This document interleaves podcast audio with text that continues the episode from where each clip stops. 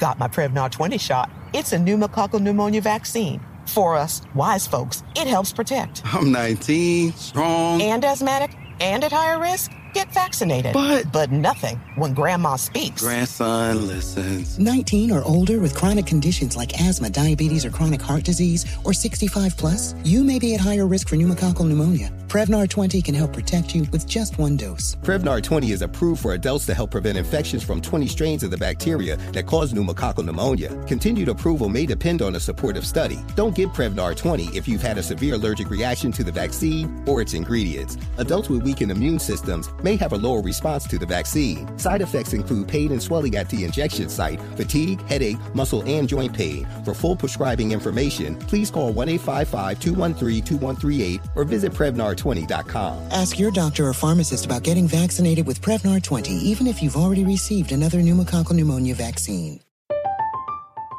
I'm Katya Adler, host of The Global Story.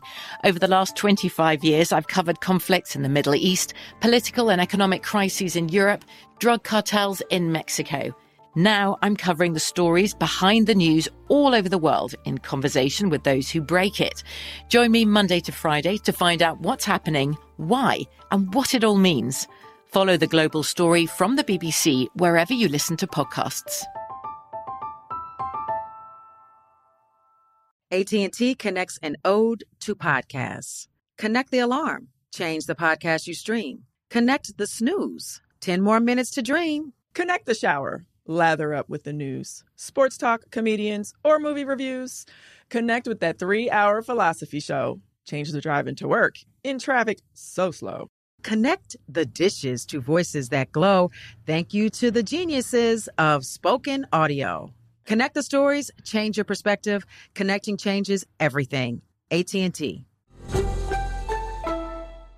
Moments like my daughter telling me a new joke mean a lot to me. But after being diagnosed with metastatic breast cancer, or MBC, which is breast cancer that is spread to other parts of the body, they mean even more. I take Ibrance, palbociclib. Ibrance 125 milligram tablets with an aromatase inhibitor is for adults with HR positive HER2 negative MBC as the first hormonal based therapy. Ask your doctor about Ibrance and visit Ibrance.com. Ibrance may cause low white blood cell counts that may lead to serious infections. Ibrance may cause severe inflammation of the lungs. Both of these can lead to death. Tell your doctor right away if you have new or worsening symptoms, including trouble breathing, shortness of breath, cough, or chest pain. Before taking Ibrance, tell your doctor if you have fever, chills, or other signs of infection, liver or kidney problems, are or plan to become pregnant, or are breastfeeding. Common side effects include low red blood cell and low platelet counts, infections, tiredness, nausea, sore mouth, abnormalities in liver blood tests, diarrhea, hair thinning or loss, vomiting, rash, and loss of appetite.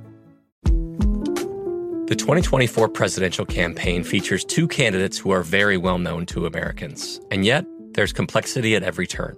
Criminal trials for one of those candidates, young voters who are angry. The Campaign Moment podcast from the Washington Post gives you what matters. I'm Aaron Blake, and I'm covering my 10th election cycle. My colleagues and I have insights that you won't find anywhere else. So follow the Campaign Moment right now, wherever you're listening.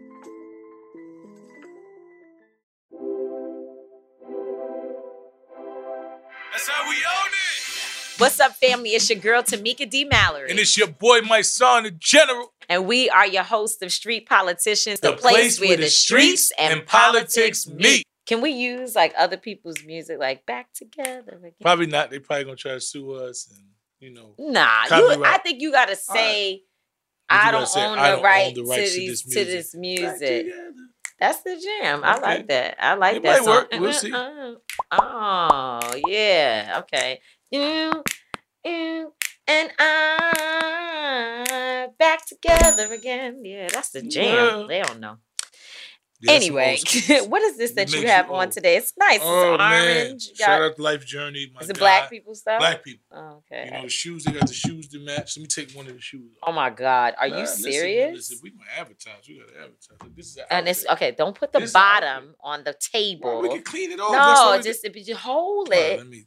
And then I'm yes, gonna give you some Yes, hand ma'am. san- Some hand Janice needs to give you the thing when she tried to kill me today. She made me wipe my hands with the um the hospital The hospital joint. But yeah, it's the When hospital. my mom was in the That's the cleanest stuff. And we borrowed the wipes from the hospital. Borrowed. We, bo- we did because they told us to, to it was pandemic. Borrow. So they told us it was That's 2020. borrow means steal for We did people. not Black steal people it. when they said we borrowed and they said it in that manner, it no, means we actually no. What and we stole it, happened but we not saying was stole it. because it, was We the borrowed. pandemic. Borrowed. We had, they told us to take those wipes and to really clean the house down. It was the beginning of the pandemic, and you So couldn't borrowed get them? and you couldn't get So wipes. can I you? Well, I just I, I don't want to I don't want to say I took or stole So because I didn't. So They you gave it to us. So when do you plan on giving them back? Well, okay, so when borrow is the wrong word, Oh. but they gave us But wipes because you you, couldn't you get wipes them. and stuff. You borrowed them. Exactly. And so they said on these particular wipes, they said, do not use with your hands. And I'm sitting over here. I let this lady give me a wipe. I didn't look at where it came from or what the container looked like, right? Because it's purple and white and it's real industrial stuff. You know that our studio is what two floors up from a major plastic surgery office with a medical So office. of uh, medical right. stuff So there's medical stuff in that this building. the So they wipe, they want to stay COVID free. And so they're doing the extra, extra, not the regular Lysol. So I go and I use it, and all of a sudden I start going, I'm like dying. And she looks at me and goes, Oh, The yeah, maybe you're not supposed to be using the drama. that. The drama. I want, no, I was, okay. You, why don't we put you one over Because? I was standing right here when you did it, though. no, Did you wasn't. No. I touched it. It probably oh. went through my finger. Oh, so that's you coughed Absolutely. through your fingers. Yeah, yeah. And Oh. speaking of nasty, nat like super duper We know nasty. you. We know you gonna no, tell us. I, no, I'm serious. I don't feel this is my personal conviction. Yes. I personally do not feel that any group of people should be in a society where you cannot walk up and down the streets or be at a restaurant or or be work or, or just just have freedom of eating or living in your apartment without rats, physical rats running around rampant. That is not okay with me. And not and, I, and I, it. not trying to be like bougie to I'm, I'm nobody. Nobody. I don't care. I don't care if you are houseless. You should not have an influx of rats running around you. Uh, our friend Emil texted me last night and said that he was walking in the middle of the street at, in Harlem to get home because there was like four or five rats all around, like on the sidewalks. This is not. It's like it's like imprisonment. It's not cool. No, it is. The rat, the rat thing is out of control. I seen something on Instagram when they had some shit that looked like a beaver, and they said it was a rat. It that was a rat. It looked like a beaver. It's no way. This rat They was eat well. the rat was like a raccoon size. No, it wasn't. It you was. you talking about me being dramatic about it? the white, bruh? That rat, it did not look like. Uh, it looked different, but it was still the size of these big ass New York no, City hell rats. no. This rat was about this big. I've never. no, Yes, it was. They had the trap. They had. Man, you bugging? You didn't see it? It wasn't that big, Are you kidding but me? it's a big rat. But it still wasn't that big. I'm Alright. just saying. Just show it. You show it. Listen, we need y'all to show it to the It- why would they want to see that? Because you trying would, to and tell you me- keep sending it. Stop sending me that no, stuff. because this is what you into. No, I'm not. You I'm not into the into seeing it. I'm into trying to stop it. I'm So, but you literally. gotta see I what you need to stop the contact rats. the mayor of New York City and tell him that I want to be on the task force. I For said rats. this before, but I need to do it for real. I want to be on the task force For to rats. deal with rats. It is not fair. And just now, somebody else sent me a video where the rat is running through the fried chicken spot. Now, in in the in the food, eating In the the, chicken. Now, here's the problem with that, right? Here's the issue. And I've been saying this for a while.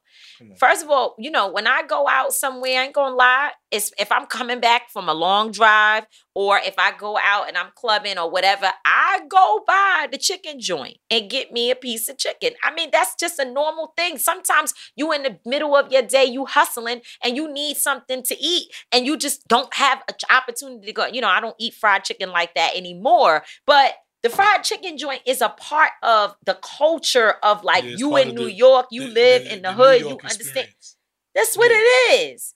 And you telling me I n- I've never ever, and I'm not saying it wasn't there before, but the point is now all of a sudden the rats is they are just bold in the day out in anywhere. It's, it's more cameras and more access. So We just been. Nah, there's more rats. I mean, that's that's. I don't know. No, no, it has been verified. Them people that study rats and underground and stuff, because during the pandemic, when they moved the restaurants outside and the garbage was not being properly contained, then they had this is what, what took place. Like, I hope that you guys put in this footage. I'll send you a picture of the garbage built up near a woman's house that I know. I went by to visit her, and her the garbage is disgusting. It's bags of garbage everywhere, and her house is extremely clean. But there's no way that, or, or it's just a matter of time. Put it that way. Even that lady that we saw on Lisa Evers' show that had the rats with the you said beaver in in the house, it doesn't look dirty, but the rat is running through her child's clothes. There's no, there's no limit to where these rats can go. No, These so rats have they've reached an all all time high. I'm not. Too, I don't know if it's the numbers I'm are telling different. you, the I numbers just are different. you saying They it. But what- multiply. What, I'm saying is the boldness. They come They out. They, they stand up on their hind legs. They giving you five. you, You know, I was they about to coming- say, yo, they coming to I the thought games. you was for real, like they No. was standing on it. Because I was They about to shopping say, now if you want to see, if y'all want to get a call that I'm at the gonna walk to you like, yo, what's up, Jamaica? You you got a problem with us? because that's You what it seems like. It us? seems like people are trying to make us accept rats as The part rats of is trying to society, and I don't even know what people I'm talking about. I mean, about. so many different dimensions, you don't even understand how real that is. It's not even just in the physical form of rat, but rats want to be accepted. They want to They be want you to a functional part of society. and these the physical rats are really speaking for the rest of the rats. They You understand. like, listen, fool. if you want to accept them, you a fool. then you might as well let us come outside. You a fool. Yeah, they can chill on the blocks with y'all. They outside every week. Yeah, but we're not gonna accept this. I'm not. I'm telling you, I'm going full fledged. I might take.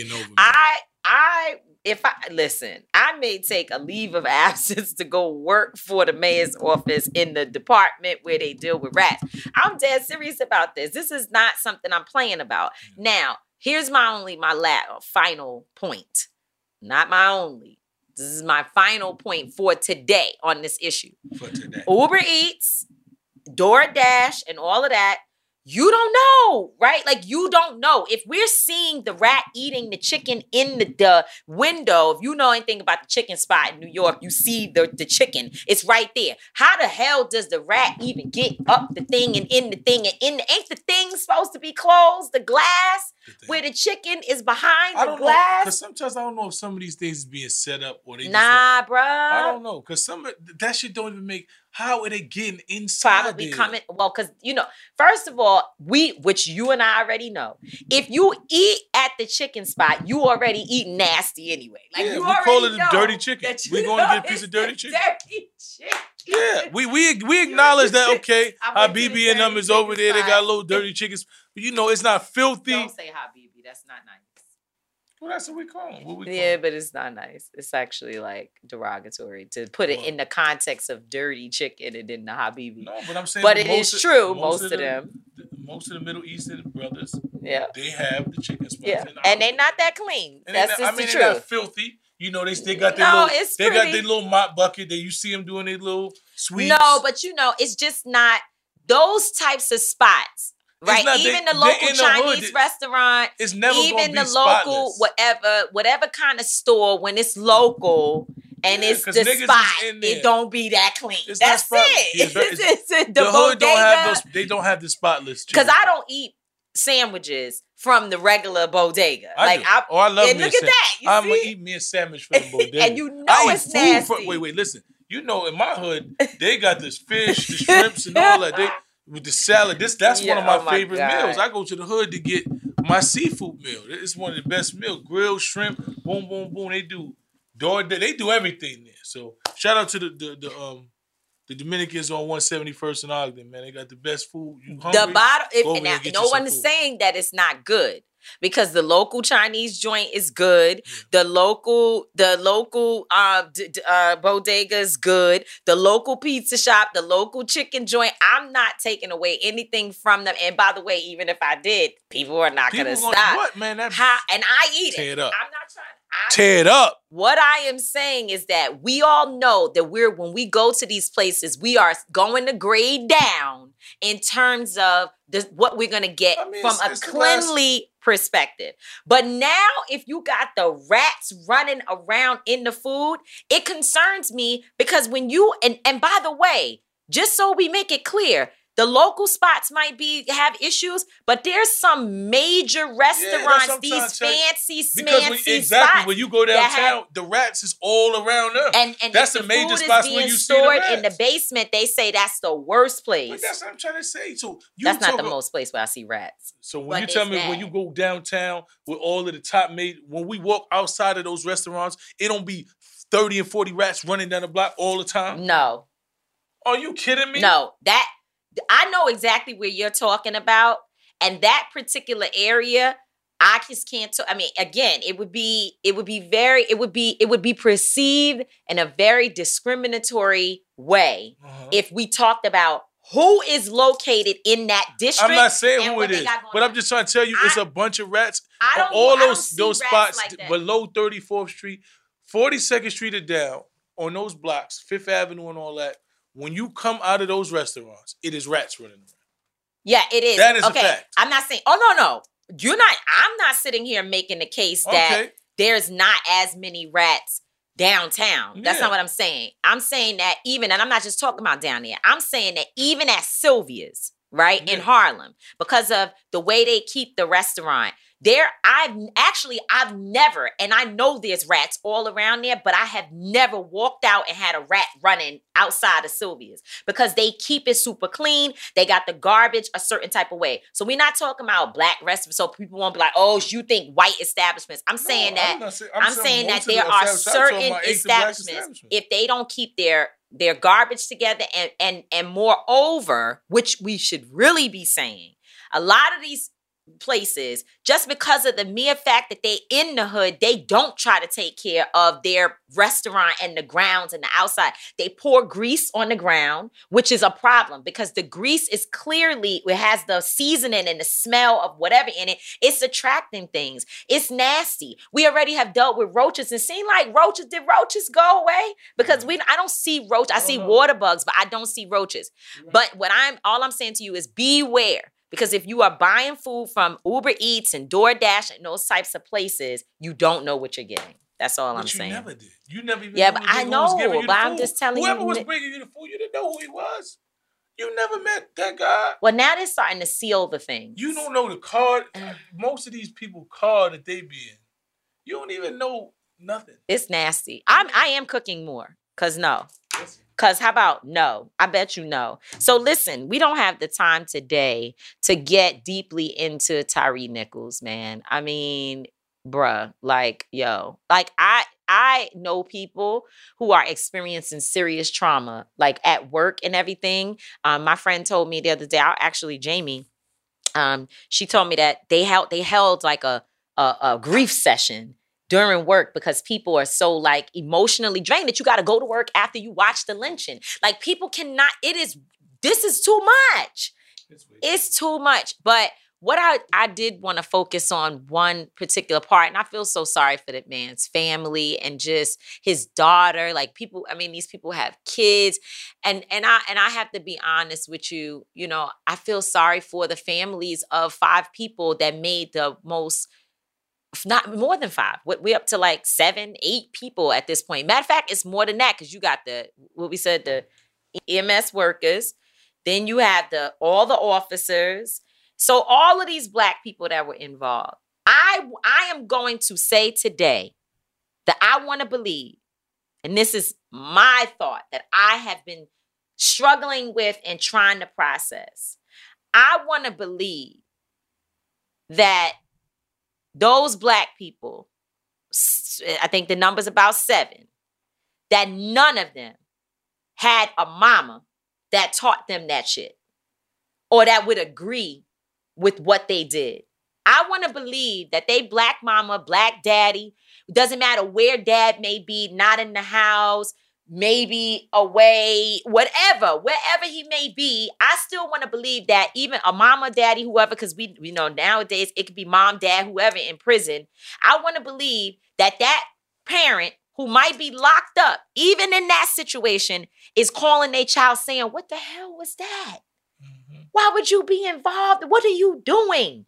I just need to believe that that they were not raised, especially down in Memphis, by parents and a family that supports that type of behavior. Their entire family structure has been completely ripped apart because of a, a, a, a because of an, a, need to uphold white supremacy and a need to feel validated by abusing other people maybe because they feel that they're they don't have value i don't know what it is but the self-hatred and what that has now caused is it, it kills me It, it was it was a gang assault. it you was know? a gang It, was assault. a gang assault, and and to not not identify the police as a gang, right?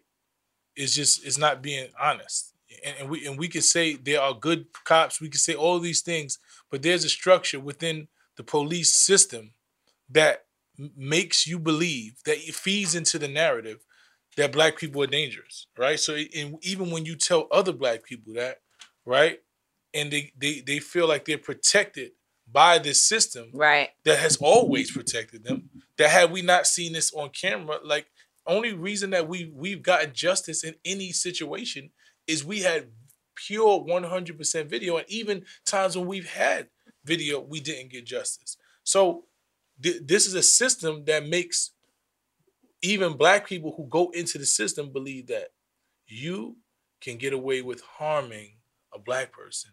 All you have to do is say that you feel like your life is in jeopardy. All you have to do is say that they resisted arrest because these are the narratives that have been painted about us that we are harm we are dangerous Mm. that your life is always in jeopardy when you interact. You can be a, a, a kid that's 10 years old or you can be a man that's 40 you can be a woman who's who who's, who actually could pose no threat and they can use this same story over, Over and, and over over to to to have no accountability for taking your life. Right. So this is what the system and what's the structure is, and these men fed into that. You know, they they felt that whatever reason they pulled that man over and them chasing him, and they felt whatever the reason because we don't reason, know we don't the know, reason and there's so many people that want to spread. And, and until family members, until it's until people that I know and respect can say this this has been substantiated, we are sure these things That it was a prior that it was a relationship, prior right. relationship because I'm just so tired. I've watched. Listen to me. I've been paying attention to social media, and I've watched social media create so many narratives of one person tweeting, "Well, what if this happened?" yeah And then what happens is people start spreading memes, and people start spreading memes, and they create this whole thing. and i mean it becomes real It becomes because remember real. the woman that uh uh was in the video attacking Shanquella Robinson, there was about a good three weeks of her being trans. Yeah. Like they was just she's a trans woman. She, you know, blah blah blah. now, there's never and nobody has until now. Now, you know, not to say that she's not. She could be. I don't know, but I do not think so, and it's highly unlikely. And it is also based upon um, Tyre Nichols' family, highly unlikely. Now, you don't, as family members, mama and daddy don't always know what you was doing. You know, when you was doing what you was doing, they don't always know. But they're saying it's not true, that this story is not true. And it don't have to be true because the police beat up on people all the time all the time, especially black people. So, you know, stop, stop, stop looking For for, something. something. to justify and substantiate Right. People harming black people. Right. That's what we always do. Well, let me see the rest of the film. You can see him punching him in the face. He ain't got his hands up. He's like, please, please. And they be like, well, let me see what caused them to do it. There's nothing that could cause you to just be punching and kicking on some men. I don't need to see nothing else. If a man is sitting there stomping a woman out and she, well, I want to know what she did for me. I don't need to know all of that. Right. You know what I'm saying? I, that's not. I don't understand the mindset that comes with the need to know what has happened before someone has been violated. Like the word they oh they said a certain word. Well, you know, she said this or he said that. So no, there's no justification. When I look at those things, I know that the handbook Right. for policing, Right. that ain't in the handbook. Right. That, It's nowhere near even the if handbook. even if he did do whatever, Whatever. First of all, once you are no longer uh, a threat, once you are no longer a threat, once you Yeah. are physically not a threat, and you can't harm somebody and you can see that, there's no justification for you continue to abuse them. But can I ask you a question? Are are police officers allowed to just punch people? I- No. no, I'm serious. Like, is that a part of the tactic punching? No. Actually, I'm I'm under the impression that if you that police officers, if they feel threatened, they don't punch, they tase or shoot. It's it's Illegal of, uh, use of force.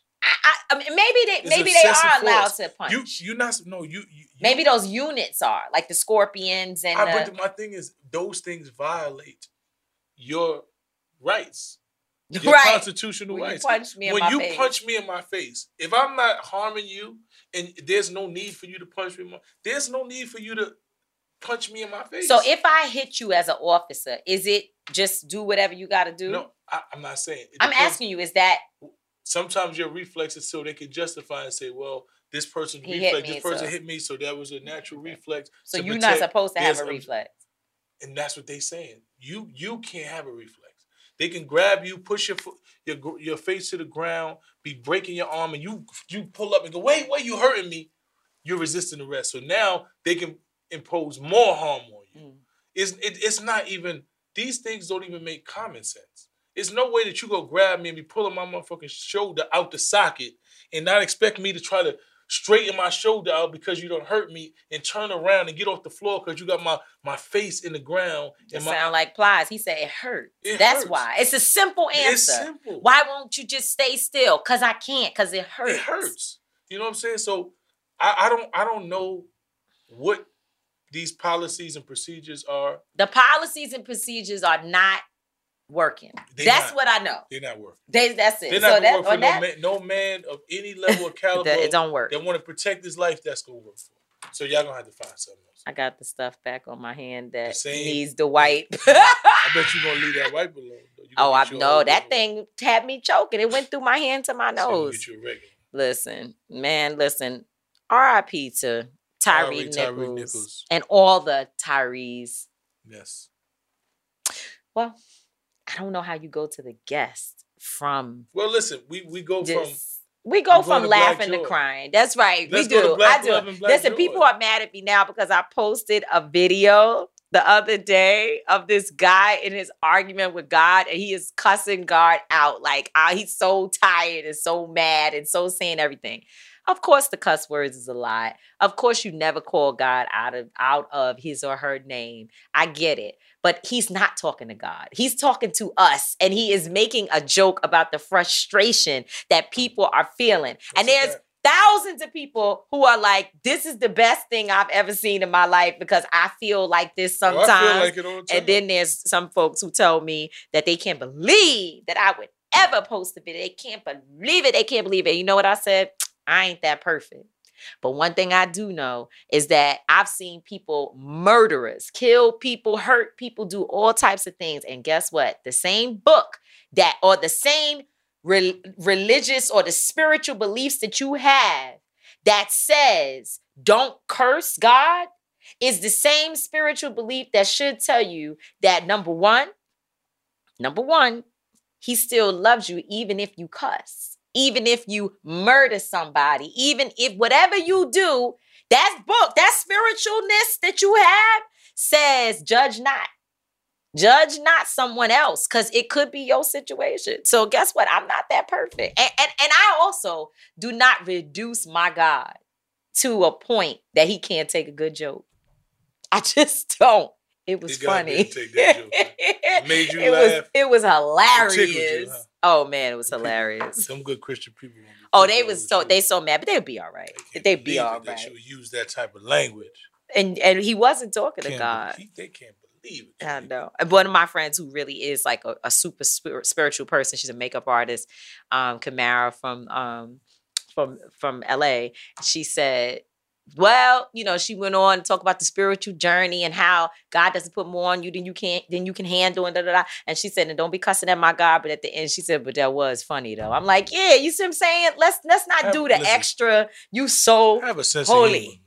Take a laugh sometimes. That's right. God laugh. Let's bring our guest on because I laughed about. Let's this. bring them on.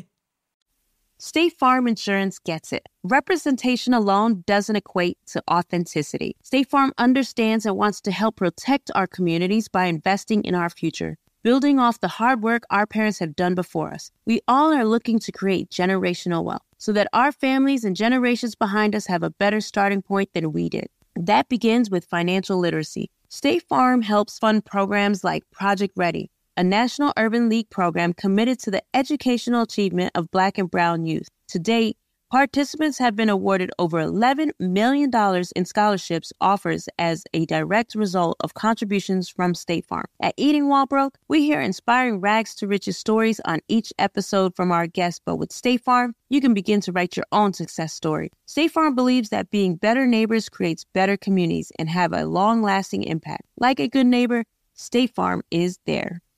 If you're looking for the most epic place on earth, let's start at the base of a massive waterfall. Then trek through the thick jungle. Then climb to the peak of a snowy mountaintop. Then once you get there, keep going. Because with intelligent 4x4 and 7 drive modes and a Nissan Pathfinder, the search is the real adventure. Available feature. Intelligent 4x4 cannot prevent collisions or provide enhanced traction in all conditions. Always monitor traffic and weather conditions. Got my Prevnar 20 shot. It's a pneumococcal pneumonia vaccine. For us, wise folks, it helps protect. I'm 19, strong. And asthmatic and at higher risk? Get vaccinated. But but nothing when grandma speaks. Grandson listens. 19 or older with chronic conditions like asthma, diabetes, or chronic heart disease, or 65 plus, you may be at higher risk for pneumococcal pneumonia. Prevnar 20 can help protect you with just one dose. Prevnar 20 is approved for adults to help prevent infections from 20 strains of the bacteria that cause pneumococcal pneumonia. Continued approval may depend on a supportive study. Don't give Prevnar 20 if you've had a severe allergic reaction to the vaccine or its ingredients. Adults with weakened immune systems may have a lower response to the vaccine. Side effects include pain and swelling at the injection site, fatigue, headache, muscle, and joint pain. For full prescribing information, please call 1 855 213 2138 or visit Prevnar20.com. Ask your doctor or pharmacist about getting vaccinated with Prevnar 20, even if you've already received another pneumococcal pneumonia vaccine. This is it. Your moment. This is your time to make your comeback with Purdue Global. When you come back with a Purdue Global degree, you create opportunity for yourself, your family, and your future. It's a degree you can be proud of, a degree that employers will trust and respect. Purdue Global offers working adults like you over 175 flexible degree programs to meet your specific career goals. These include associate, bachelor's, master's, and doctoral degrees and certificates. Purdue Global degree programs range from nursing to business to communication and more. Whatever your interest, we have the degree that will move you forward. You have the knowledge, you have the experience. Now it's time to get credit for the work you've done and earn the recognition you deserve with Purdue Global, Purdue's online university for working adults. You know you're worth it. We do too. So don't wait another second to get the degree that will take your career to the next level. Start your comeback today at purdueglobal.edu. I'm Katya Adler, host of The Global Story. Over the last 25 years, I've covered conflicts in the Middle East, political and economic crises in Europe, drug cartels in Mexico. Now I'm covering the stories behind the news all over the world in conversation with those who break it. Join me Monday to Friday to find out what's happening, why, and what it all means. Follow The Global Story from the BBC wherever you listen to podcasts.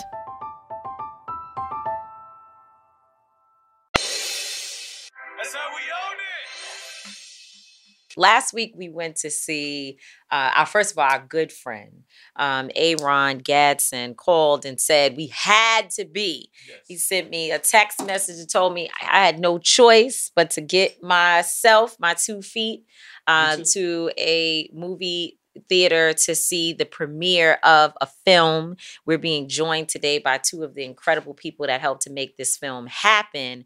Uh, it's called Aurora. You know, when I first saw that, I was like, okay, what is this that A has us? You know, what what we going to see today? And it was all of that and then some. And I want to introduce our guest, um, Noel Calloway, the writer and director for this project, and also Joaquima Hollis, um, who is the star actress, the lead actress. I would like to, I'm going to say, because you're a black woman, so I'm going to say you're a lead actress no matter who else might have been the lead. Uh, but you were, but you you are, you are. And it, it's an all black film. It's blackety black, black, black. Black, black, black. And you know, let me just tell you, in the uh, uh, say to all of you who are who are looking, and hopefully you see the beauty of the blackness here. But after the film was over, when you all did your talk back, and you all were sitting there, I don't know if it was the light or what, but it was just beauty from you all the way to the end where every single person the young people the skin just the poppingness of that black and brown beauty and culture and the film which you guys are going to talk about. It was so good from beginning to end. You know i now i don't like some people because i'm like walking around holding grudges about some of the things that happened in the, in the film. Yes but sure i was actually sitting next to like the worst of them all um Yes, right which, you know was looking at her. yeah. Uh, what's her name? Uh she's the, the latina sister who Uh, Marilee Kateri is the actress who plays Nina. Yes. Um, I'm gonna defend Nina a little bit in here today, but not yet. not but yet, yeah. not yet. Um, so tell us about the film. Um, what is it about? And then, of course, we're gonna get into why all of you got involved. Yes. So first, thank you guys for. Um, I'm a super fan of the platform of the work you do. So appreciate the opportunity to be here. Thank you. Thank do a you. lot of interviews with people we don't necessarily love, um, but this is real. Thank And you. Thank you. We love you back. And uh, yeah, so first I'll talk about the beauty. Um, the beauty was important to me, Mm. right? From the landscape, beautiful Puerto Rico, to the different shades of brown that I wanted to put on screen. Yeah. You know, of different ages, of different sizes. I really wanted to show the spectrum of our beauty Mm. um, in a destination wedding movie, Mm-hmm. right? It's, a, it's a movie about love, Mm-hmm. uh, but it's a layered love. Yeah. It's it's not to say the least. you know the la di da romantic love that you see a lot of times on screen, and we deliberately started it that way. Mm-hmm. We wanted everybody to be on this high, and this this this destination wedding with these beautiful people, and then it just smacked you Mm. with the twist, the Mm. drama, um, and so yeah, it's a love story with the twist. That's what we like to call it. Mm. It's it's a rom com. You'll laugh, but then you'll find yourself yelling at the screen and Mhm. trying to figure out, you know, who you hate. Um, Yeah. so we're super proud of it. Yeah. really proud. of it. Yeah. That's dope. So, what does the name Aurora actually mean? So as I when I wrote, I usually write before I title a film because the title will come to you. Uh, the title didn't really come to me. Um, I had to dig a little deeper. And aurora means a natural phenomenon, which is like a flash of light in the sky. Mm. Uh, and I used it to symbolize what Giselle, Joaquima's character Giselle, did to Kenny. Mm. And that when you see that person and your heart has been protected because of past experience, it takes that type of strong natural phenomenon, that woman, to break through that. Mm. And so, Wow. you know, her name was not Aurora in the film, which I think is the simple way to go, Right, right? right, Name right. it after a person. I wanted to name it after a feeling. Mm. So that's where it came So, Joaquima, being a lead actress, and, and you know, I love the film, so I know about the film. We're not gonna give everybody, you know, Oh, everything, right? But what made you when you heard when you heard this role? What made you say like this is this is something I want to be a part of? Yeah, you know, when I read it, I immediately felt that Giselle was a multifaceted woman. Mm. And I like that she's a woman who's still on a journey of trying to figure out what she wants out of life, how to get it. And I really love that she's allowed to be imperfect. Mm. Because I think too often in life, Black women feel like we have to have it together. We have to be perfect in order to get the guy and get the career and juggle it all. And Giselle is just trying to figure it out. And so I, re- I was really drawn to that aspect of her. You know, she's she's imperfect, but she's figuring it out and she's getting there.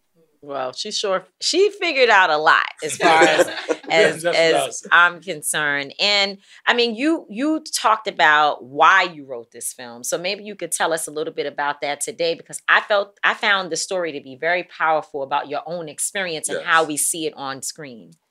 Yeah, so I had the um the blessing of being married Mhm. on a beach in Aruba Mm. uh, to the woman of my dreams uh, in front of 60 something of our friends and family. Mm-hmm. And coming from a kid from Harlem, um, we didn't travel a lot when I was younger. We didn't have these experiences that now my daughter has. Mm, of course. Um, but I know that our culture sometimes needs those experiences, right? Mm-hmm. Needs that escapism, needs to be able to go to a destination wedding, even if it doesn't happen in their family. Because if I can show it on screen, then maybe someone would think, oh, maybe I can do that. Right. And so having that vibe at my wedding with, you know, his friend, friends, family, grandparents, kids, everybody just partying, having a good time, loving each other. And then there's drama and there's craziness and, you know, all of that was something I wanted to bottle up and put into a film. Hmm. And, you know, my love is kind of boring in that we don't have drama, thankfully. it's not Um, boring. You know, Ah. boring to the outside. We Yeah. we are having the time of our lives, but Yeah. boring too too So, boring for yeah, the for the- audience, for the right? trolls. Right. It's exactly. for the Yeah, trolls, trolls, yeah. trolls Yeah, they don't like that. So I said, all right, we can't tell our story per se, Mm. but I'll start with the base of our story, Mhm. the love in our story, Mhm. um, and then I'll let my mind take it where it goes. Talk about the casting process. Sorry. You right, you right. Um, so yeah, uh, Elsa Lathan, I I have to shout our casting director. She was amazing. Melissa Martin, one of our producers, who was very integral in the casting process.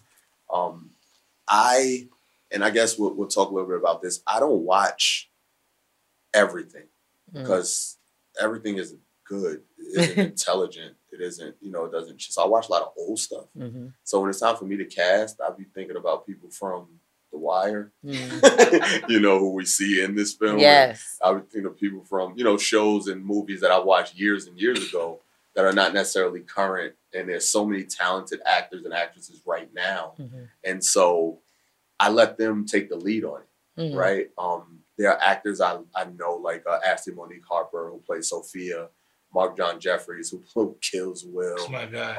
Um, you know, so there's some actors that I know that I know, just Jason Hurd, um, who plays Tracy, who are super talented and don't always get looks. Right, of Right. And so I came to it in certain roles saying, these people are playing these characters Mm, mm, because I know them, I know their talent, I know they'll kill it. mm. Outside of that, I'm gonna hand it to casting and you guys put it out there. Let's see who submits and who, you know, we've got we got some quote bigger names that submitted.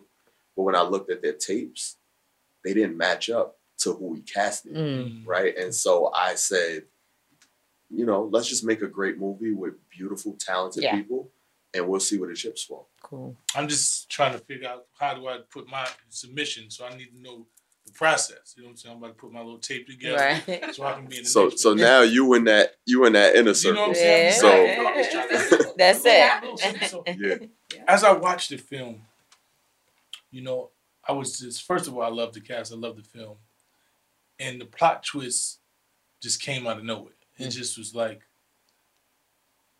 So I'm, I'm just trying to figure, as a director, and you sitting and you writing these things, like what was going through your mind? Did you say to yourself, "I want this to be, I want it to be just compelling"? I like, what was the idea? What was your mind state when you sat down and you just wrote this? Well, by the way, just so I could, I, I knew something was happening. I was very clear from like two or three minutes in. I'm Mhm. like, uh, something's up with her. With what's her name? Nakeem, oh, sorry, Joaquima. What's your Giselle? Giselle. I gotta see because I want to call you exactly who you are. like I'm ready to be like, you did it, you did. No, no. But Giselle, I was, I felt like something was happening. So you did a good job of making sure that people are cap- captivated that I know something is coming Mm-hmm. versus just sitting there like, oh, okay, okay, okay. You know, I Mm-hmm. was like, oh, I saw that look. Mhm. I saw those eyes. And, you know, anyway, so sorry. and that was them. All right, so I'll, I'll talk to a Mm. little bit about the story, um, and the way I tell story. Right, like I make films. I don't like to be called an independent filmmaker just because it's a connotation that goes with that. That Mhm. people think it's not going to be on the level that my productions are. Um, I'm a person who makes films independently, Mhm. but I'm not, you know, an indie filmmaker. Um, Oh. Just because there's some connotation around that I don't agree with. Um, so when I write story, I want to challenge my people. I trust our intelligence, Mm. right? I trust us to be able to follow a plot line I, because I make movies for, for black people that other people can enjoy. Like that's what I do. Um, I don't apologize for that. That's my audience. That's my background. That's who I am. And when I find actresses like Joaquima, actors like Tobias, and I hand them this these words, it's up to them to give you guys that feeling, Mm. right? And I can direct them, but I also just give them the stage to say, own this character. Mm. You know, we spoke about the character, and I give her a lot of credit. She asked for the whole script. Mm. A lot of actors don't do that. They just It's want their to part. work, Mhm. right? So they like, give me the sides, let me read it. Oh, I'll do it. I'm flying to Puerto Rico. You're gonna pay me good? I'll do it. She cared Mm. about the character, about the scope of it, Yeah. and then we talked about it, and we Mm. built Giselle together until I was comfortable to say, now take her and make her what people will love, hate, and everything in between. And so those subtleties, that nuance, that's Mm. talent. She did that. Mhm. Oh, thank you. Uh-huh. yeah, yeah, you are a professional. Yes. When I look at your, your resume that. and, Yeah. and I was like, okay, she done a lot of things, and I noticed that when you start paying attention. When I was watching the film, and I was like, wow, this is really a good cast. I- Mhm. I, know a lot of these, you know, actors.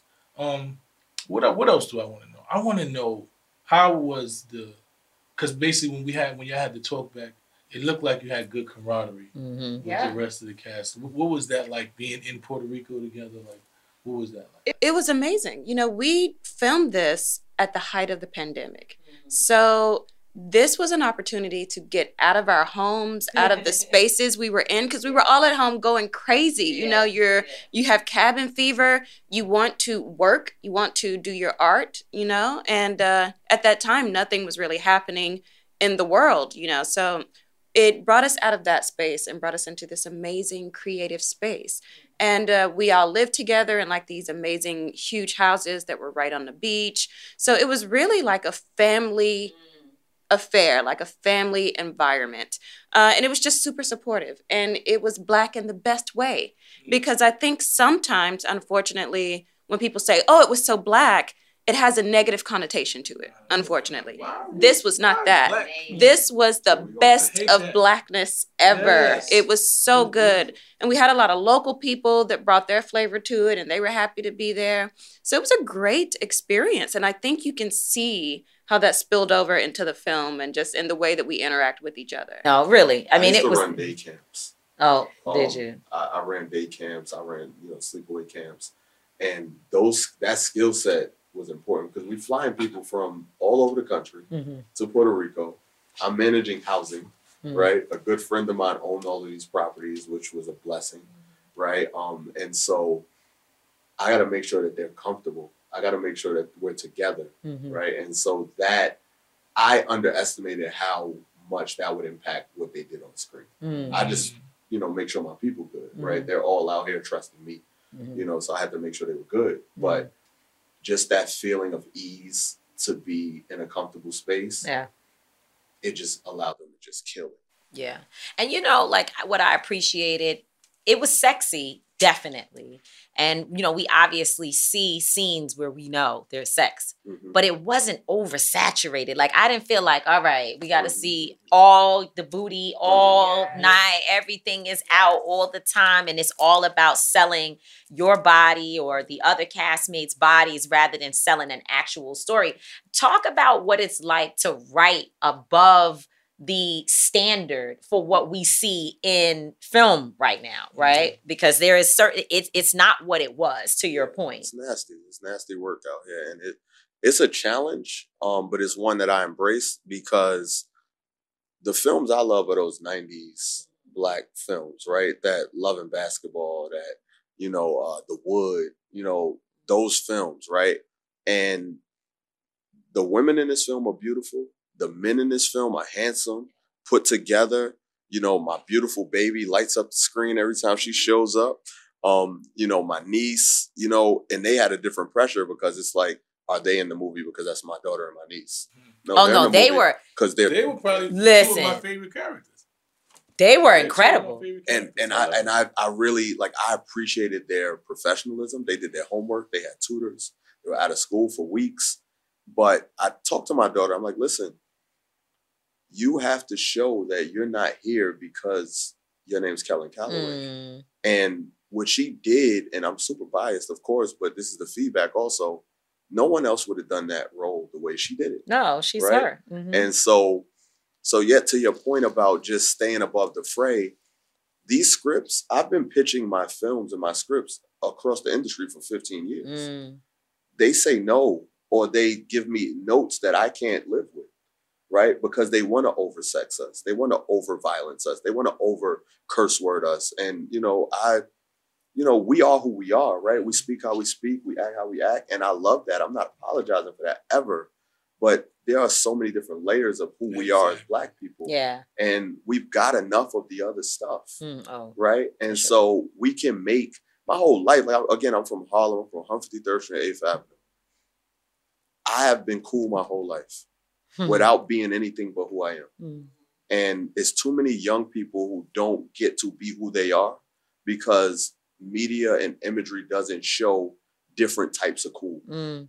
right? And so the films I write, I will always show different types of cool, different types of beautiful, different types other than what's out there. And and it's not a force because it's this is really life. Right. Right. This is a real family that went on a vacation for a wedding and shit went crazy. Right. Right. That's real. Right. You know, and What's more forced is the over sexualization the- of the- us. Like, You know, I know for me as an actress, it was so refreshing mm. to get a character that wasn't hypersexualized, especially just as a black woman in the society that we live in. I feel like people want and expect us to lead with our sexuality first, as if that's the best thing we have to offer. And I think we owe more to the kids than that. You know, like the reason why they don't know who they are is because during their formative years, that is what they're seeing. That is the standard. So they think maybe that's what I should be doing if I want to get ahead because all the women I see who are getting ahead are using themselves and their body in that way. So I think it's really important to have that kind of representation that isn't about that and isn't leading with your body because we have so much more to offer than that. Right, I'm not knocking- do- everybody should everybody should do what they like do. raunchy every now and. Yes. because I, want to watch that. But Yes. I love, I love the fact that this movie was based more on romance Mm-hmm. and affection. Mhm. Right? It was that's what Black Love that R&B. We that we, we exactly. Yeah, it it's an was R&B. R and B It was movie, an and, and R&B we need hip hop, but we need R and B. Exactly. Affection, I love that energy. term. You know what I'm saying? I love the energy. You know, it made you, it brought you back to that '90s nostalgia and era, and that was for me. That was one of the best times of black movies. Yep. You know what I'm saying? Even though we got a lot of different things, and I'm not knocking none of it, but those movies are Those are the they're classics. and they don't go away. And Ever. I think this movie has the potential to go into that. You know, into that realm. So you know, I want to congratulate you. That's a huge just, compliment because that's you know, the goal. Like that's I want to be, I want where you can on a weekend it's snowing, Yeah. and you watching Love and Basketball and then Aurora, Right. right? Like you watch like where it just flows. You watching Brown Sugar and Aurora, Mm-hmm. you know, and it's like, oh, these are the movies we're watching with my girls, Mm-hmm. with my you know couples retreat, whatever. Like I want to fit in that space. That's my ambition is to be that storyteller that that fits in that space. And that's again, I got a lot of films that we're gonna keep fighting to make them this way, you know, and not let you Yeah. know the others, you know, shift that. Yeah, let's talk about that fighting, right? W- Because this industry is, as you said, is weird, it's nasty, it's hard to break into. Um, and you all, I mean, you like I know you. You know, this is not the first time that I'm seeing you on screen. Like, in fact, when you when your character appears, I'm like, oh, this is gonna be good, right? Tobias, the same Mm-hmm. thing. Oh, you know what I mean? There was several characters that I I know. So you didn't have a it wasn't a B Mm-hmm. minus film. This is a list here. These Mm-hmm. are people who are real actresses and real actors. And I guess that helps. But even with that, if you don't provide the violence, the whatever it is, you still can get shut down, right, in the industry. So, how difficult is it to make the money necessary to keep this type of writing and this type of, of experience on or to get it to the mainstream level? Put it that way. Yeah. It um I always use the analogy is is soul food or is fast food. Right? I'm making soul food. It's harder. You got season the chicken, you got clean the chicken, right? you gotta let the gotta let the grease get hot, right? Like you could pop the nuggets in the microwave and everybody eat, but you're not fulfilled. Right. And so yes, it's it's absolutely a fight, right? Because the people who make decisions don't trust our intelligence as a culture, as an audience. They say this is what your people want to see. And I say, you got some nerve telling me what my people want to see. I've lived, like I didn't come up in Hollywood. I live with this. I've taught camps. Like I'm in and among, I still coach girls.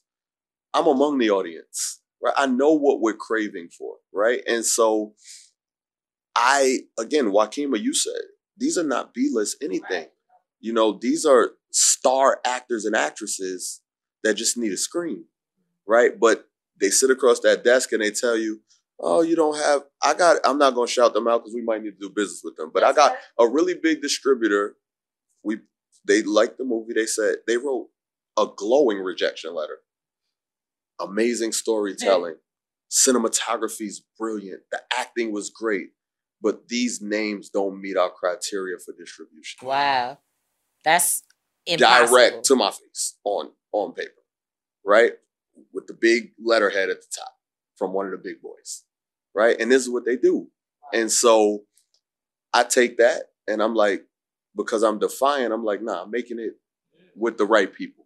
Right? Because we could keep recycling this 50 something year old woman to play this 20 something year old bride oh, and smack a bunch of makeup on her and and and get that deal right because they trust that that person has an audience But how much will you compromise in order to to like obviously all of us have to compromise. yeah to- um so I, that's that's my fight my wife's an accountant that's our fight because she's like uh you know what we doing but but I trust the process. I really do. I trust our audience. And that's really what it comes down to, right?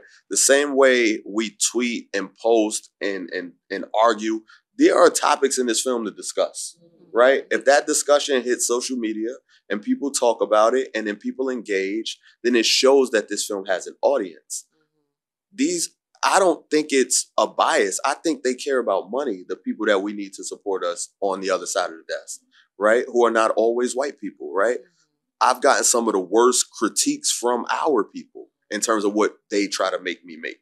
That's why certain networks I don't even entertain. I don't want to deal in certain places. Again, I'm not here to start no fights. I'm not gonna say no names. But there are networks where I'm like, I'm good because they're not for the culture. Mm. Right. And and we don't have to get on a soapbox and pound our chest to be for the culture. We just gotta be respectful to it. Mm-hmm. And so, yes, I will. I do compromise in as long as I could look at myself in the mirror, right? Like I'm not gonna embarrass us ever. Like y'all, y'all could trust that. Like if my trajectory and what, what I'm building and what I'm doing, we're shooting another movie in five weeks, right? Another one in the summer. Like I'm not gonna stop.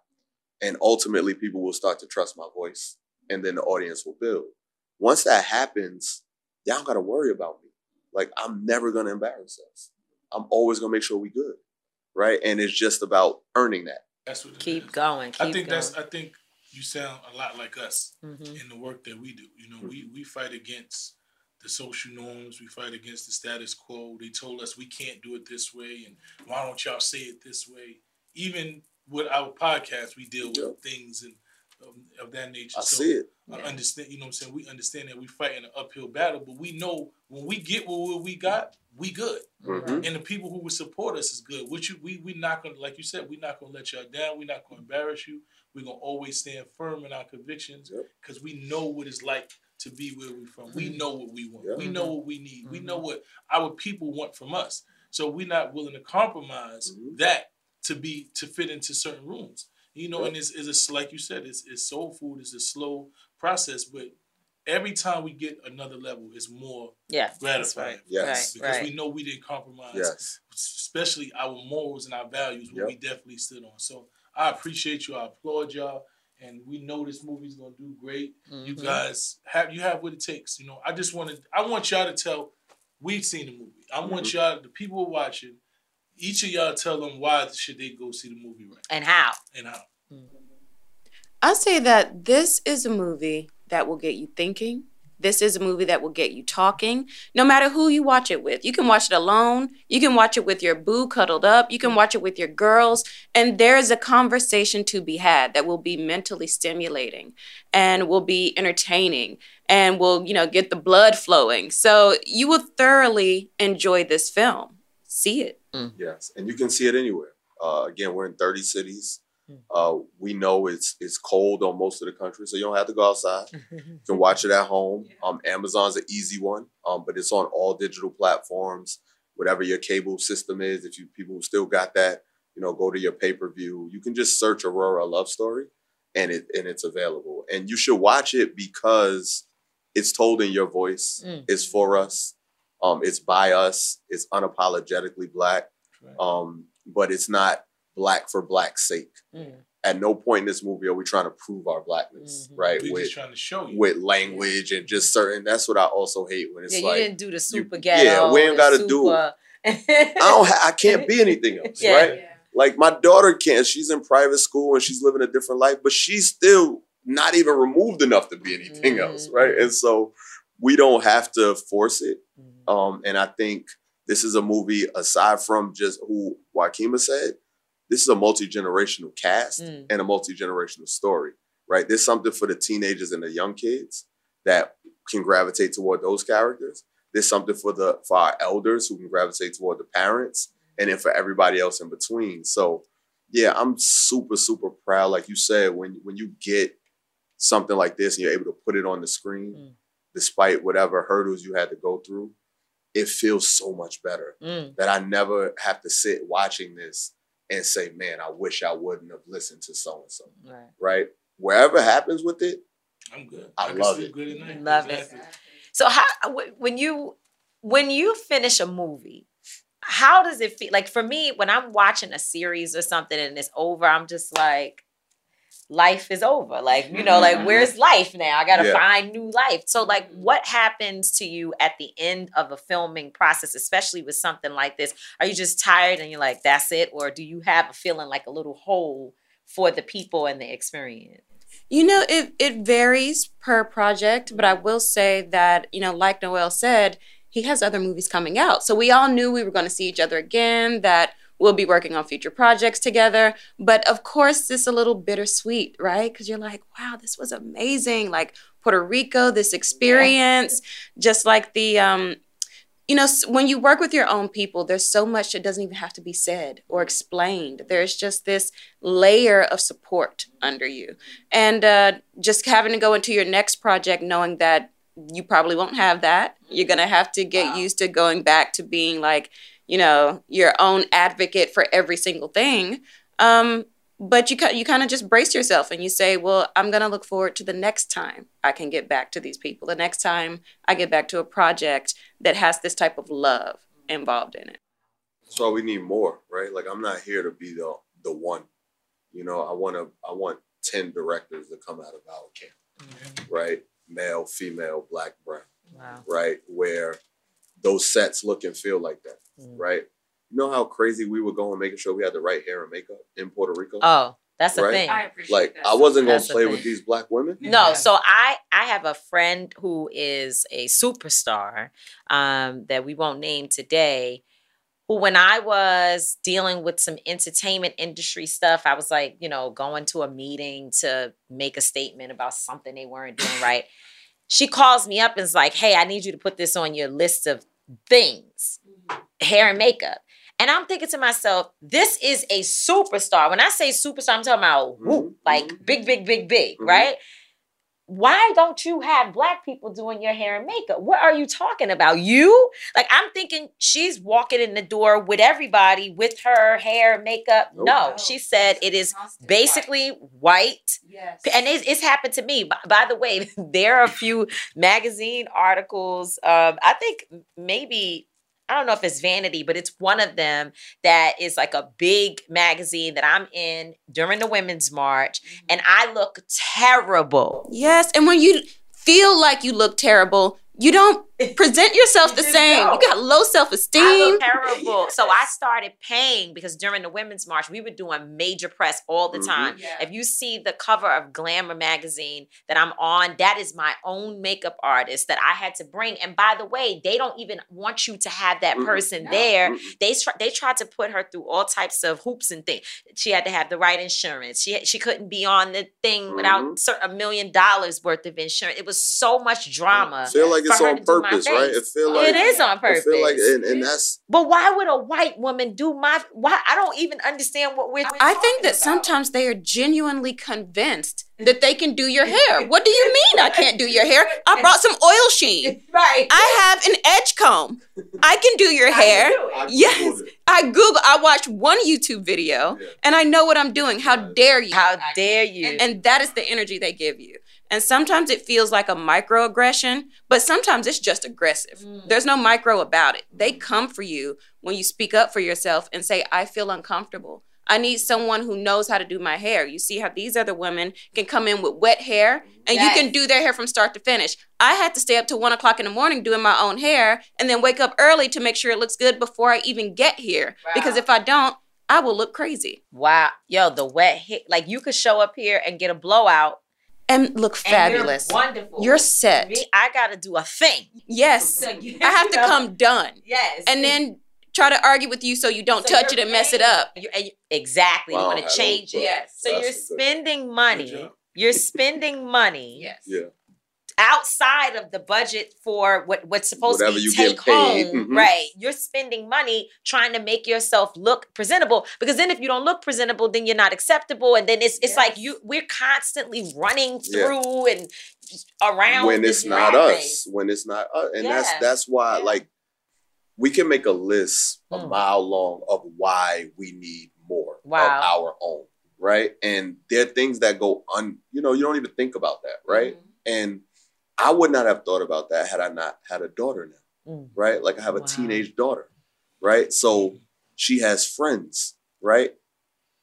That's my group, right? Like I'm with them.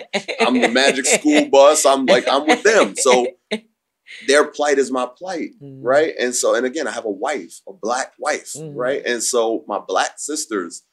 So when I'm going into a film and I'm thinking about the script and I'm thinking about this, at some point is that light bulb like, shit, who gonna do their hair in Puerto Right. Rico? And who gonna do their hair in Puerto Rico? you know? and um, so I'm like, oh, do I have to fly out hair and makeup? Because I have trusted hair and makeup hair for all of my production, um, which is predominantly black. Damn, that's But, expensive. um, it's crazy. It's crazy. But there are people. The, the, I give them a lot of credit. A lot of them came up with me. A lot of them I gave their first opportunity to put anything on screen. So when I don't have the budget, they still show love because they know when I have it, I'm not taking it. I'm paying you, right? And so yeah, just all of the li- different things that I'm sure you guys. it- again, that's why this was an honor because you getting your hair and makeup done to go and do press. It's like you supposed to be fighting. No, no, I still have to. I'm a professional. This is going to carry.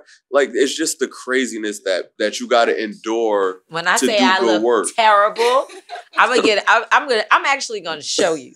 I'm gonna send it to y'all. See, I look. T- I, it's like I have a hat on my head, but it's actual hair. Oh, but it's like you know. You, oh, yes. Oh, I felt that in my soul. you know what I'm talking about. They ain't gonna. They don't care how it happened. Oh, look at her. They forgetting the message.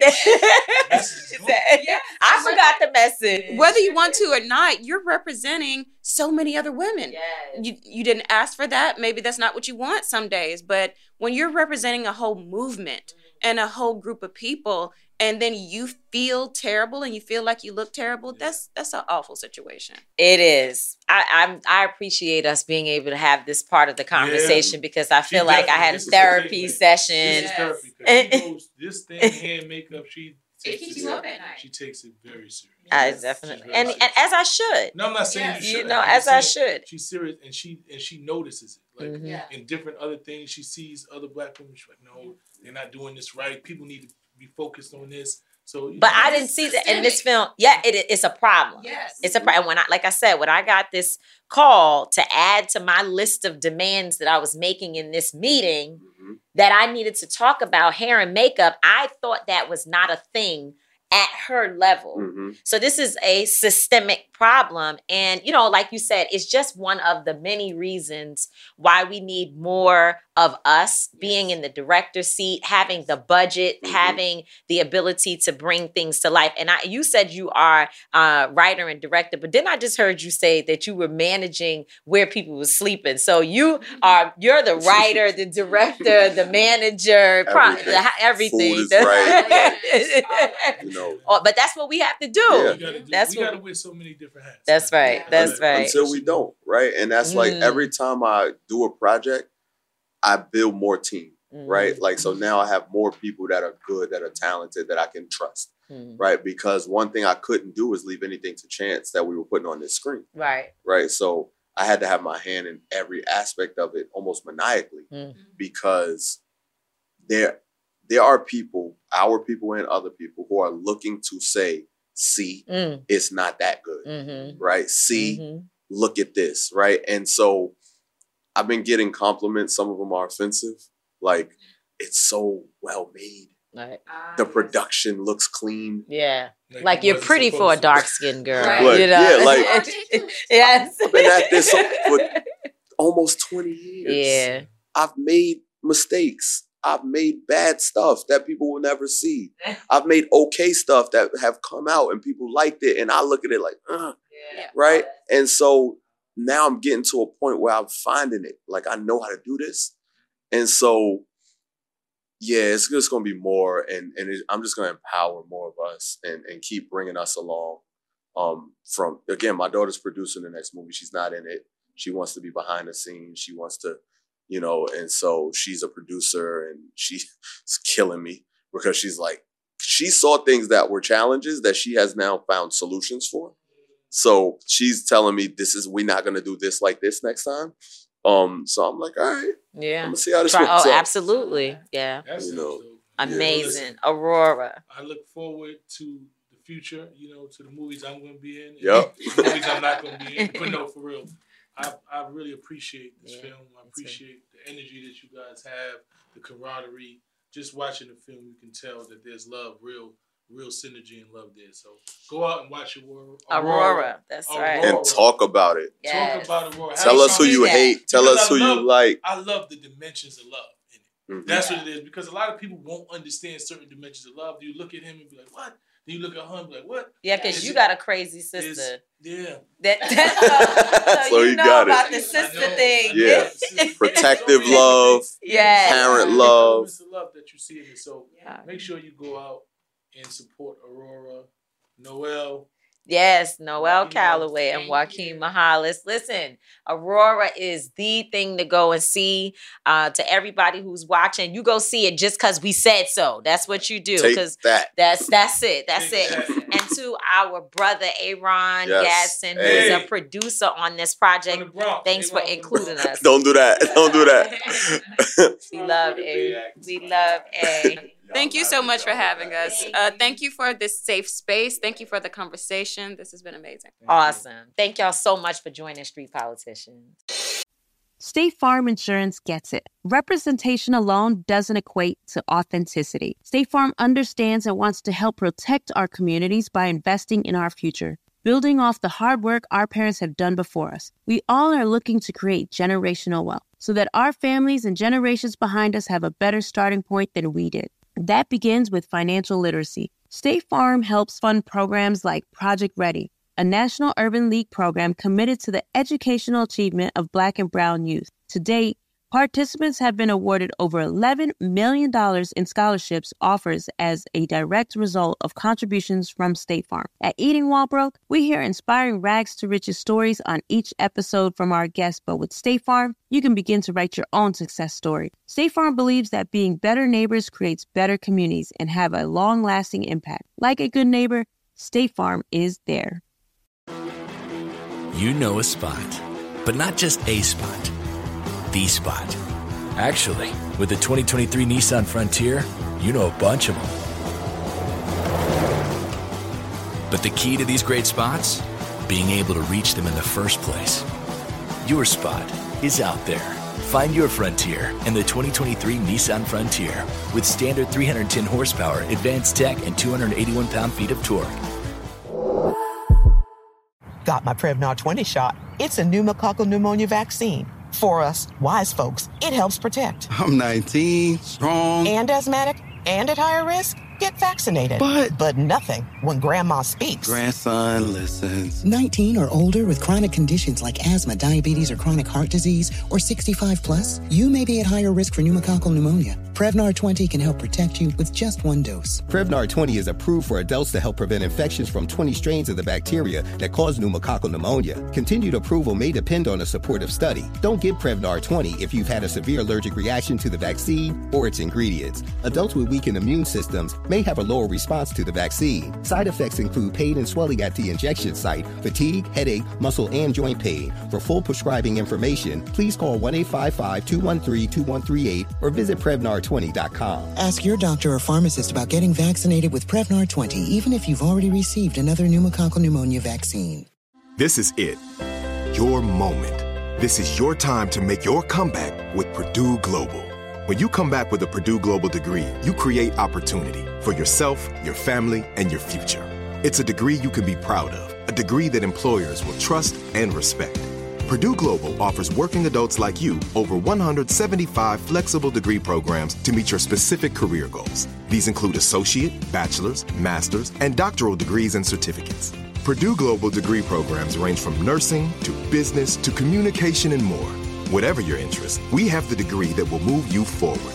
You have the knowledge, you have the experience. Now it's time to get credit for the work you've done and earn the recognition you deserve with Purdue Global, Purdue's online university for working adults.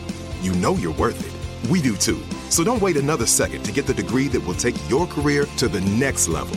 Start your comeback today at purdueglobal.edu. From BBC Radio 4, Britain's biggest paranormal podcast is going on a road trip. I thought in that moment, oh my God, we've summoned something from this board. This is Uncanny USA.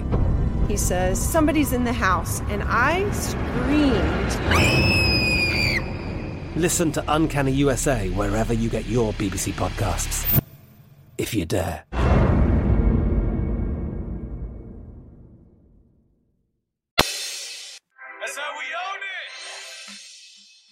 Amazing guests, man. New friends of the family. New friends of the family.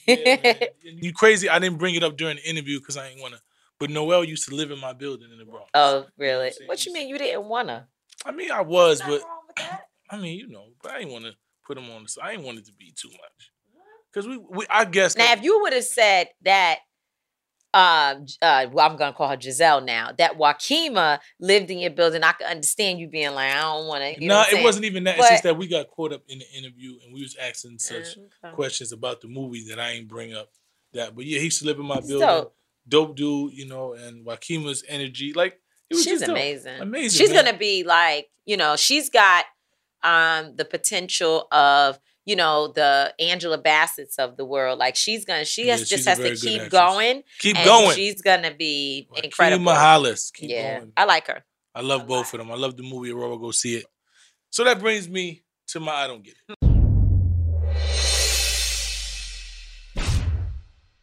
What don't you get? and it goes back to what we already spoke about. We spoke about Tyre Nichols, and there was somebody else who spoke about Tyre Nichols this week. And I think it was probably the dumbest comment that I probably heard about anything. Mm. And it was Jason Whitlock. and his comment that the reason this happened to Tyre Nichols and the reason why these officers did this to him was based on single parent homes, black women raising their sons being single. Well, I think he he also said something about which I'm assuming I never looked into it, but I'm assuming what he's also saying is that the woman, the chief of police, Chief Davis, Oh, that too. Oh no, no, no. That's yes. He's saying Is- that she is a single is a single, single mother, uh-huh. and she is pretty much the mother of the police department. Yeah. So she can't raise like he said so many multi-dimensional trash shit that it was it was one of the most thoughtless. he thought about it. No, you you couldn't have thought about it. You couldn't think that it makes sense Yes, did. during the time that a mother had lost her child, right? To have a make a statement like that. He right? thought about a it. A black woman lost her child at the hands of the police, and you thought blaming a black black woman for what happened to this black man made sense. It did to him. But you couldn't. There's no. There's no way that you. I just don't. I don't get how you thought that makes sense. I, I, I, can't I can't see the logic that a man is sitting there. Yeah, man. You know, if it wasn't for single mother families, you know, this black man would still be alive. You know, if it wasn't the woman who was running the police department, if she wasn't a single woman, then it would be he'd still be alive. I don't understand. And the woman who lost her child was a black woman, and you thought that made sense to say. What what I'm I guess I just I feel like he accomplished exactly what he wanted, which was he got he he, captured the attention, the social media following, the outrage and uh conversations that you know he's a hashtag as far as he's concerned because people are out here like I can't believe that he said it and that makes them talk about him. People like that, trolls, they don't care how they get attention. They just want attention.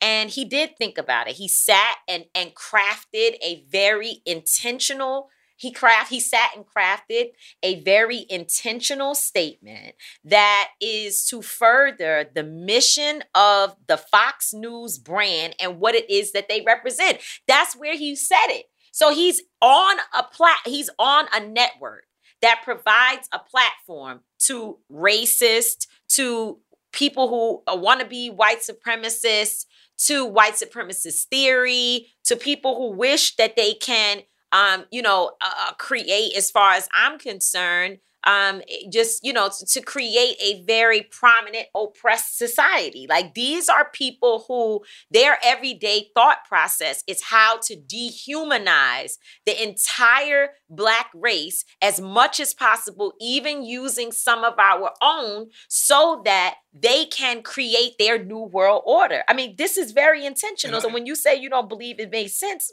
No, it doesn't make sense, and, and, and I understand what you're saying. It's just like shit happens that we see, but it doesn't make sense. We we know that it happens, well. but it still doesn't go along with regular logic. So what he's done is further white supremacy, just like these officers. And that's did. exactly so right. He's he's contributed to the same exact, you know, the same exact narrative, the same exact objective that the people in the system that created these offices is. And he doesn't even realize it. He, and rather, and he probably does realize it. Well, sometimes, you know what it is? I really don't think they realize. I think a lot of people, especially black people who feed into white supremacy, have been sipping the tea for so long that they don't even realize. They think that they saying shit, oh, yo, black people need this, man. You don't need no single parent. That's what it is. And those things, and the black woman is the problem. And all of these issues that feeds white supremacy to continue its narrative and they've brought into it because they've been accepted into these spaces. A lot of them. There's a lot of these black faced individuals that I see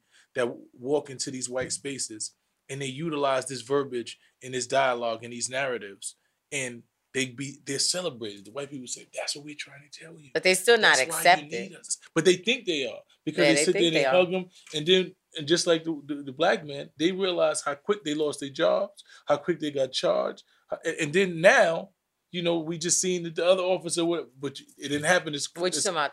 the white. guy. Oh, yeah, yeah, You know what I'm saying? That we right. always talk about. But this is what I'm saying. So the reality is when brothers like that, the man with the black face, and they talk like that, and they feed this false narrative, you know, it's it's people who committed crimes who come from two family homes, who come from they had a father, they had they lived with the grandmother, the father, the mother, and they still committed crimes. They committed This is even a- more this is a heinous crimes. So to continue to to create this narrative, you know, a lot of these people are successful. If you look at, you know, a lot of these people committed, they went to college. They- Right. They, did all the things that you said Oh, that yeah. they're supposed to do. I So mean, yeah, we you know.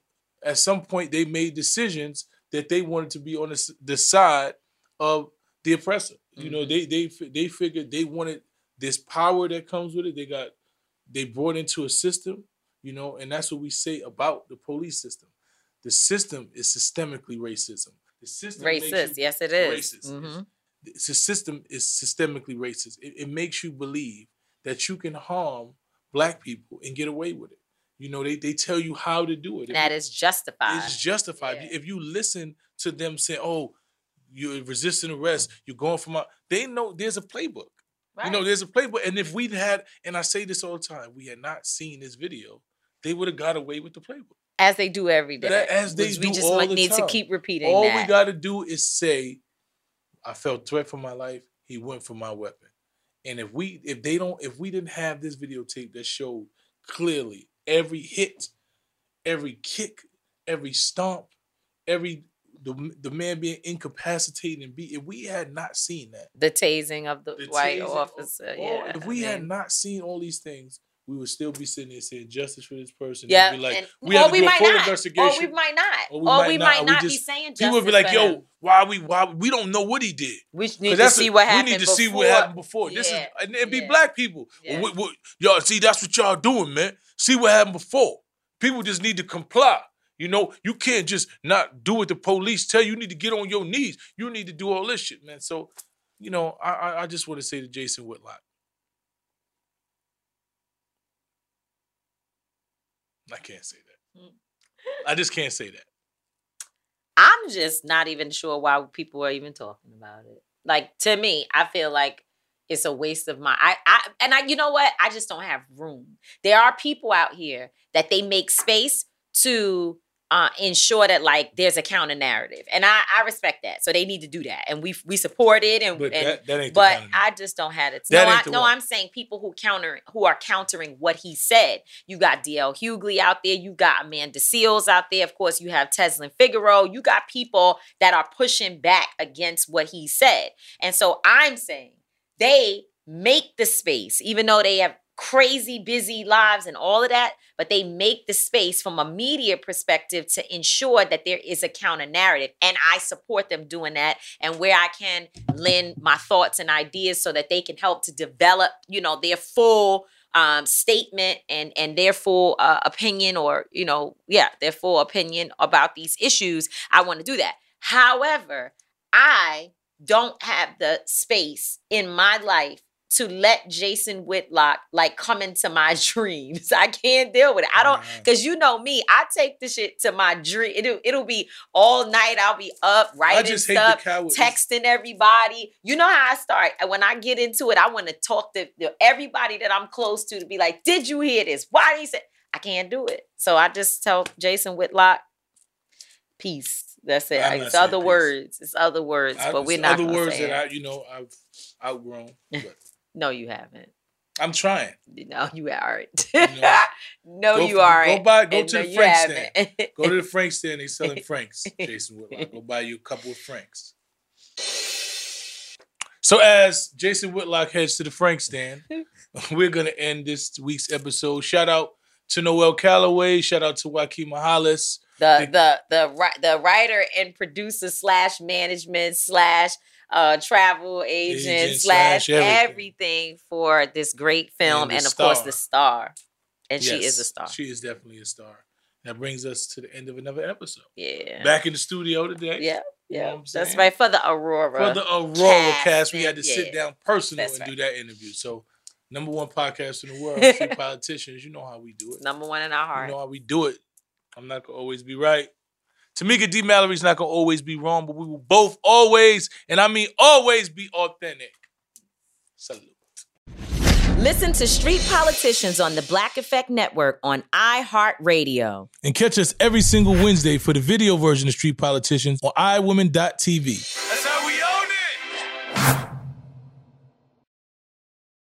it. Got my Prevnar 20 shot. It's a pneumococcal pneumonia vaccine. For us, wise folks, it helps protect. I'm 19, strong. And asthmatic and at higher risk? Get vaccinated. But but nothing when grandma speaks. Grandson listens. 19 or older with chronic conditions like asthma, diabetes, or chronic heart disease, or 65 plus, you may be at higher risk for pneumococcal pneumonia. Prevnar 20 can help protect you with just one dose. Prevnar 20 is approved for adults to help prevent infections from 20 strains of the bacteria that cause pneumococcal pneumonia. Continued approval may depend on a supportive study. Don't give Prevnar 20 if you've had a severe allergic reaction to the vaccine or its ingredients. Adults with weakened immune systems may have a lower response to the vaccine. Side effects include pain and swelling at the injection site, fatigue, headache, muscle, and joint pain. For full prescribing information, please call 1 855 213 2138 or visit Prevnar20.com. Ask your doctor or pharmacist about getting vaccinated with Prevnar 20, even if you've already received another pneumococcal pneumonia vaccine. I'm Katya Adler, host of The Global Story. Over the last 25 years, I've covered conflicts in the Middle East, political and economic crises in Europe, drug cartels in Mexico. Now I'm covering the stories behind the news all over the world in conversation with those who break it. Join me Monday to Friday to find out what's happening, why, and what it all means. Follow The Global Story from the BBC wherever you listen to podcasts. Right here, right now. Find your beautiful new floor at Rite Rug Flooring. Choose from thousands of in stock styles, ready for next day installation, and all backed by the right price guarantee. Visit rightrug.com. That's R I T E R U G.com today to schedule a free in home estimate or to find a location near you. 24 month financing is available with approved credit. For 90 years, we've been right here, right now. Rite Rug Flooring. Open a limited time 11 month certificate at Kemba Financial Credit Union. At 5.25% APY, it's more than triple the national average, plus, it's a safe and secure way to grow your money. Visit your local branch or kemba.org slash CD for details. Offer expires May 31st, 2024. APY equals annual percentage yield. Restrictions apply. $500 minimum and $250,000 maximum deposit. Advantage status required. Comparison based on bank rate average. Federally insured by NCUA. With Lucky Land slots, you can get lucky just about anywhere. Dearly beloved, we are gathered here today to. Has anyone seen the bride and groom? Sorry, sorry, we're here. We were getting lucky in the limo and we lost track of time. No, Lucky Land Casino, with cash prizes that add up quicker than a guest registry. In that case, I pronounce you lucky. Play for free at LuckyLandSlots.com. Daily bonuses are waiting. No purchase necessary. Void where prohibited by law. 18 plus. Terms and conditions apply. See website for details.